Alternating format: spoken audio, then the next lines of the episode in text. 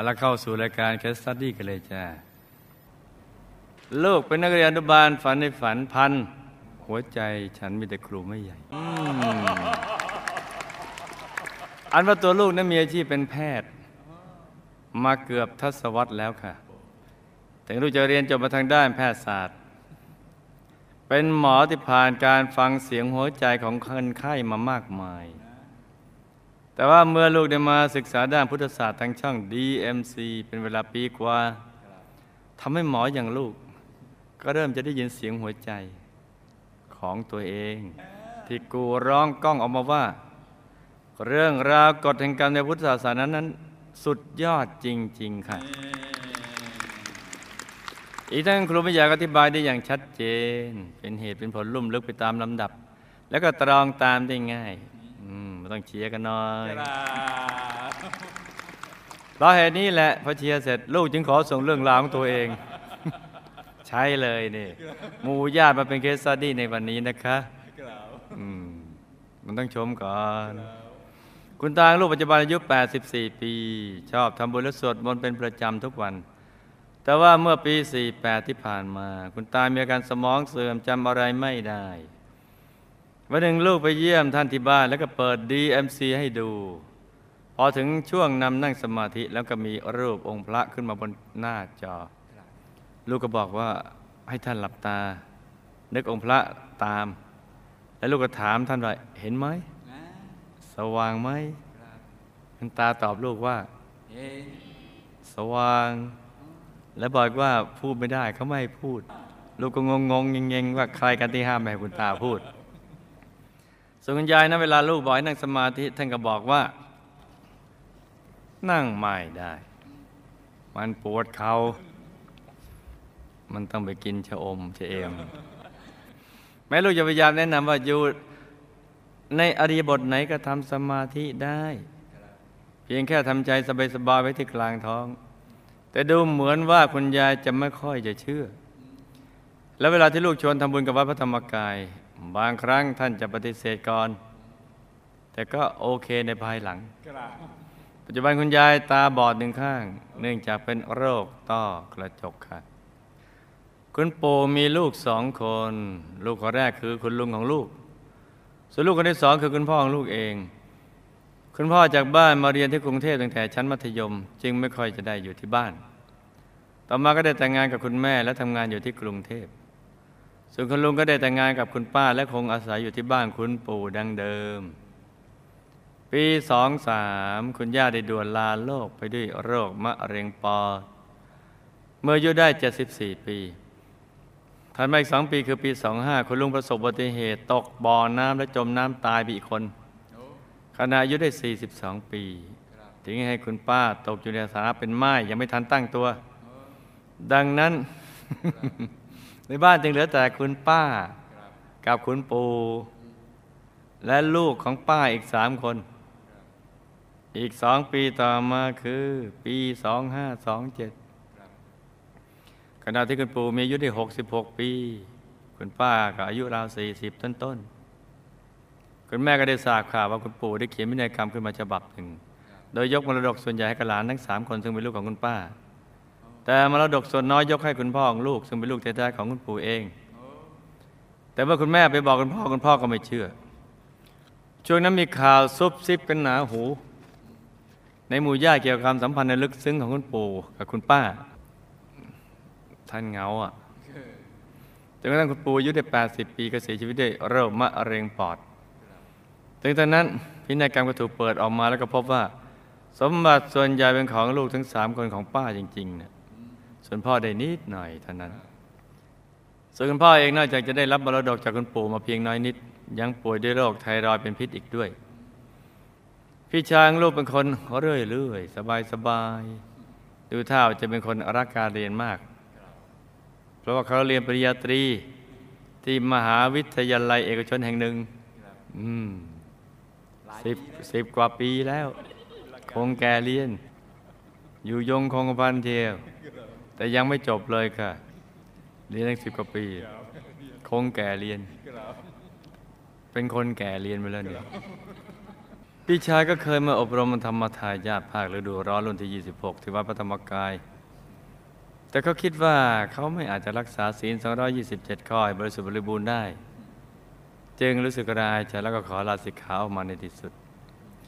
ตัวลูกเองตั้งแต่สมัยยังเด็กคุณแม่ได้พาไปนั่งสมาธิที่วัดปากน้ำภาษีเจริญเป็นประจ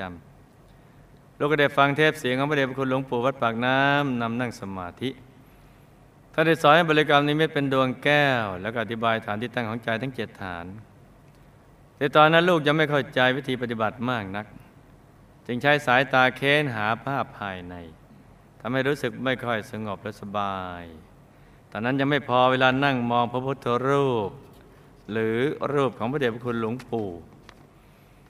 บางครั้งลูกก็มีความคิดอกุศลแวบขึ้นมาโดยไม่อาจจะควบคุมจิตได้ ลูกก็ได้แต่ปลอบใจตัวเองว่าอากุศลก็สิงจิตเกิดกับลูกนี้เพราะมารบังคับบัญชา และลูกก็นึกขออโหสิกรรมเพราะกลัววิบากกรรมมากค่ะ ในปี 37 ลูกก็ได้เข้าเรียนที่คณะแพทยศาสตร์จุฬาลงกรณ์มหาวิทยาลัย ปี 40 ลูกก็มีโอกาสได้มาสร้างบารมีกับหมู่คณะ จากการมาอบรมธรรมทายาทหญิงอืมโดยการชักชวนเพื่อนนักเรียนแพทย์ด้วยกัน คือแพทย์หญิงสุภาพรสำหรับการอบรมธรรมทายาทหญิงในครั้งนั้น ลูกก็ได้รับการดูแลใจใส่อย่างดีจากพระอาจารย์และพี่เลี้ยงทำให้ลูกได้ฝึกฝนอบรมตนเองทั้งกายและใจ อย่างเต็มที่ ลูกได้ฝึกลดทิฏฐิมานะและได้ฝึกใจหยุดนิ่งอย่างถูกวิธีทำให้ลูกรู้สึกสบายและก็มีความสุขที่ศูนย์กลางกายเป็นอย่างมาก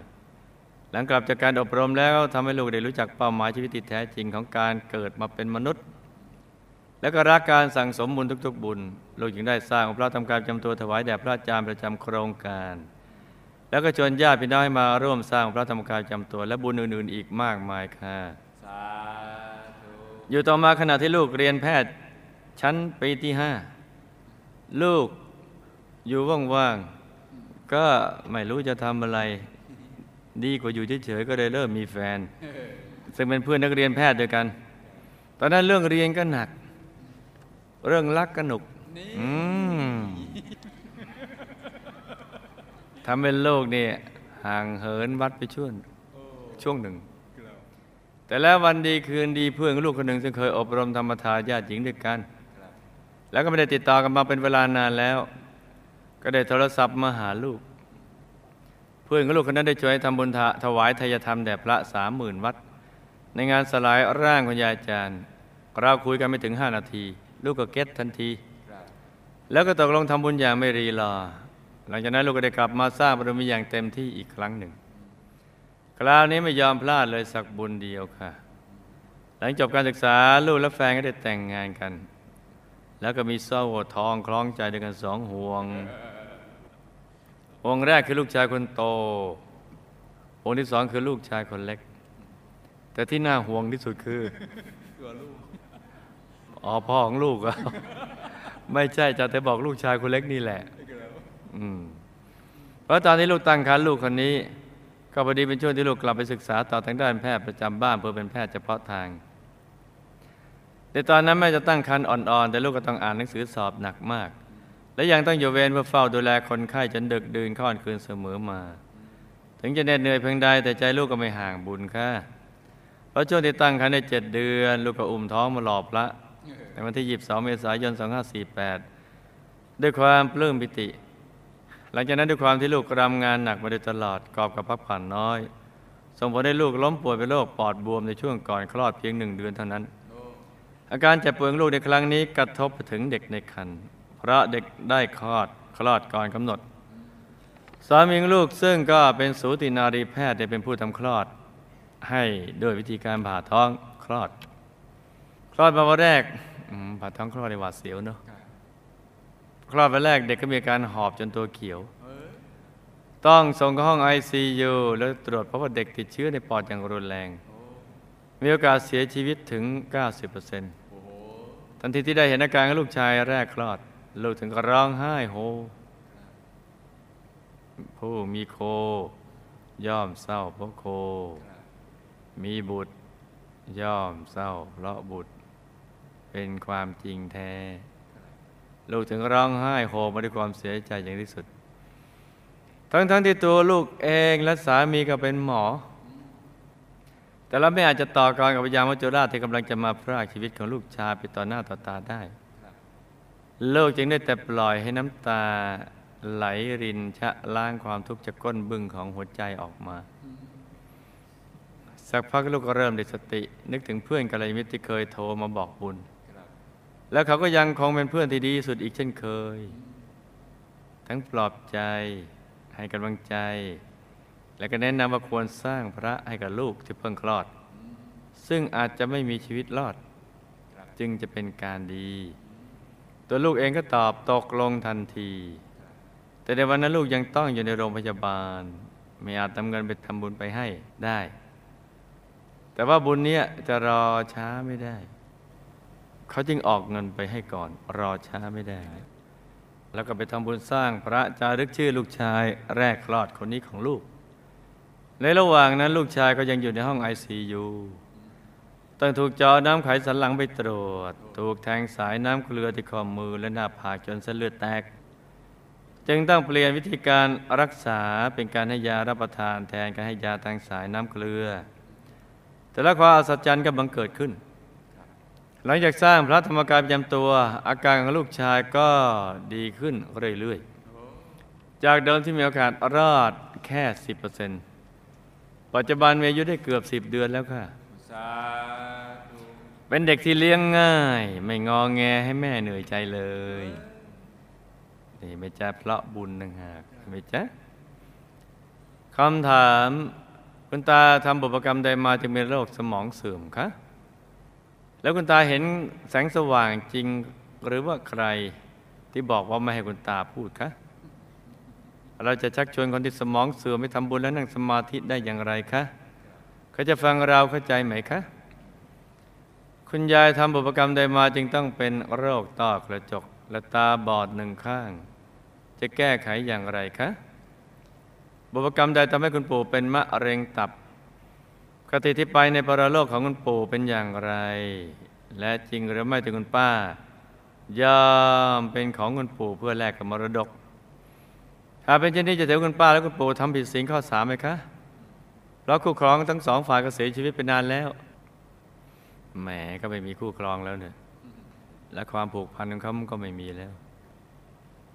คุณพ่อทำกรรมใดมาจึงป่วยด้วยโรคไทรอยด์เป็นพิษ แล้วก็ได้รับมรดกของเงินปู่น้อยมาก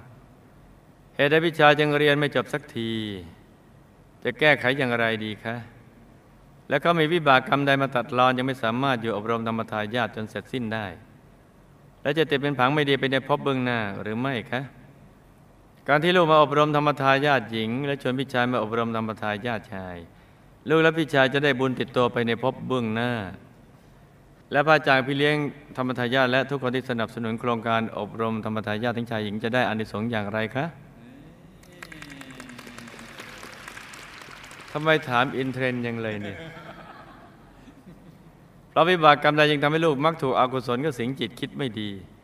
เวลานั่งมองพระพุทธรูป หรือมองรูปพระเดชพระคุณหลวงปู่จะแก้ไขอย่างไรคะ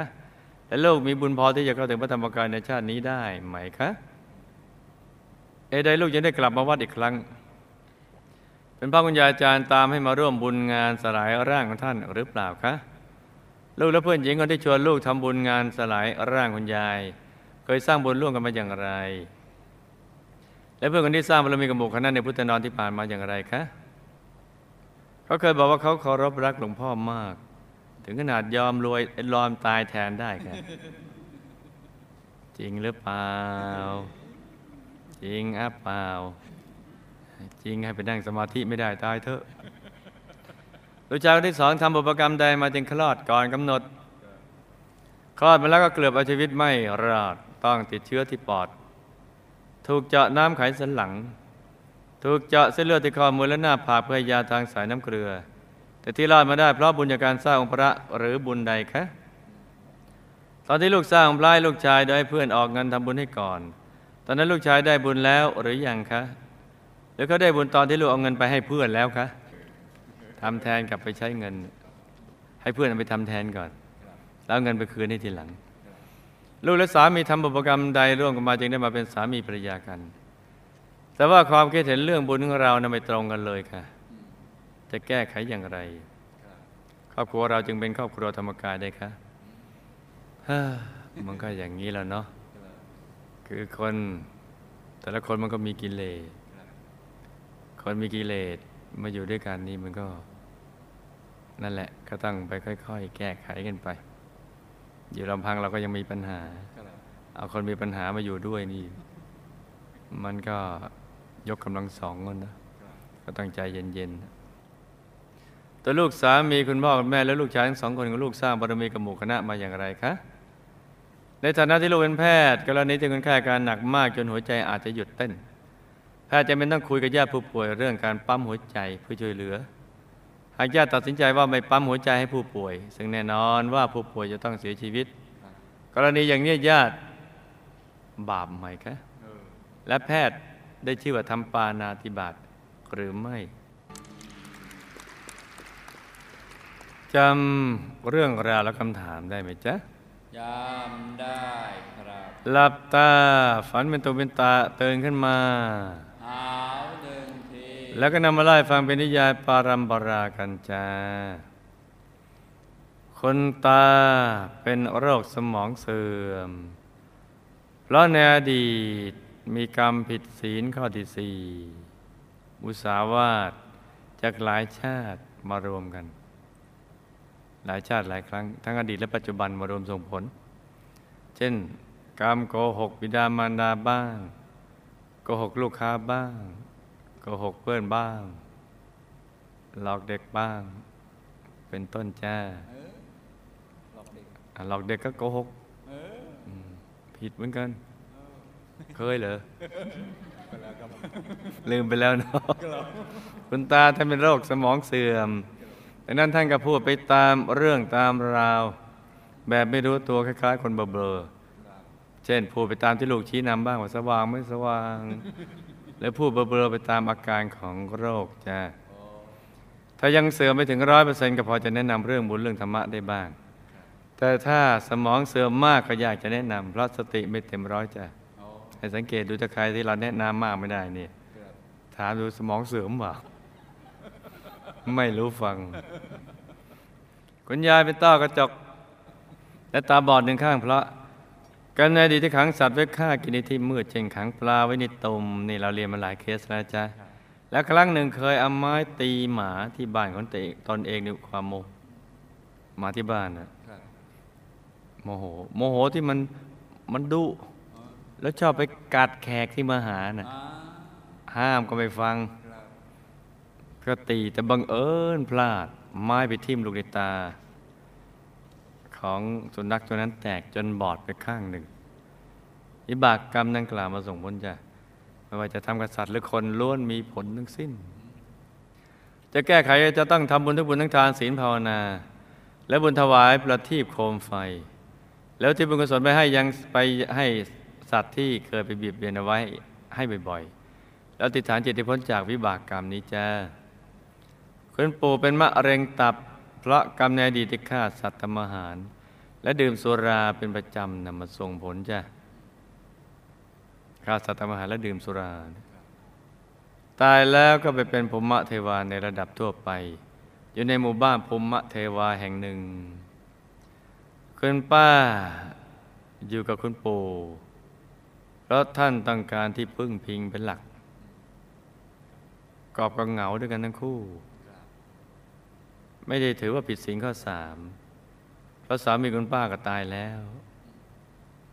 และคุณย่าภรรยาของคุณปู่ก็ตายอีก ทั้งคู่จึงมาอยู่ร่วมกัน ไม่ผิดศีลแต่ผิดธรรมคือจะเป็นที่คอรหาของคนอื่นได้ ไม่ผิดศีลแต่ผิดธรรม แม้ไม่ได้จดทะเบียนกันอย่างนี้นะ สมมุติว่าชายหญิงไม่ได้จดทะเบียนกัน แต่ยังมีความผูกพันอยู่ายหรือหญิงคนใดคนหนึ่งเนี่ยไปนอกใจเนี่ยถือว่าผิดศีลข้อสามนะแม้ไม่ได้จดทะเบียนเลยเนี่ย แต่ความผูกพันมันมีอยู่ ความผูกพัน ไม่ใช่เป็นตัวหนังสือแต่ว่ามันผูกพันทางใจ คุณพ่อป่วยเป็นโรคไทรอยด์เป็นพิษเพราะกำเนิดอดีตชอบเป็นคนผูกโกรธ คือโกรธนานนานนานแล้วก็มักไม่ให้อภัยใรโกรธนานมาก บ้างจ๊ะ มีไหมไม่มีกับกรรมที่ใช้แรงงานทาสมากเกินไปจนเขาเหน็ดเหนื่อย อีกทั้งไม่เลี้ยงดูเขาอย่างดีด้วยมาส่งผลจ้ะได้รับมรดกจากคุณปู่น้อยมาก เพราะทำทานมาน้อย เห็นไหมจ๊ะ เห็นไหมจ๊ะเนี่ยถ้าทำทานมาน้อยทำบุญมาน้อยเวลาได้ทรัพย์มันก็ได้ตามกำลังบุญ ในชาตินั้นเวลาบิดาชวนให้ทำบุญก็มักจะไม่ได้ร่วมทำบุญด้วยอย่างเต็มกำลัง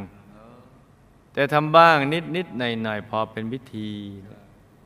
มาส่งผล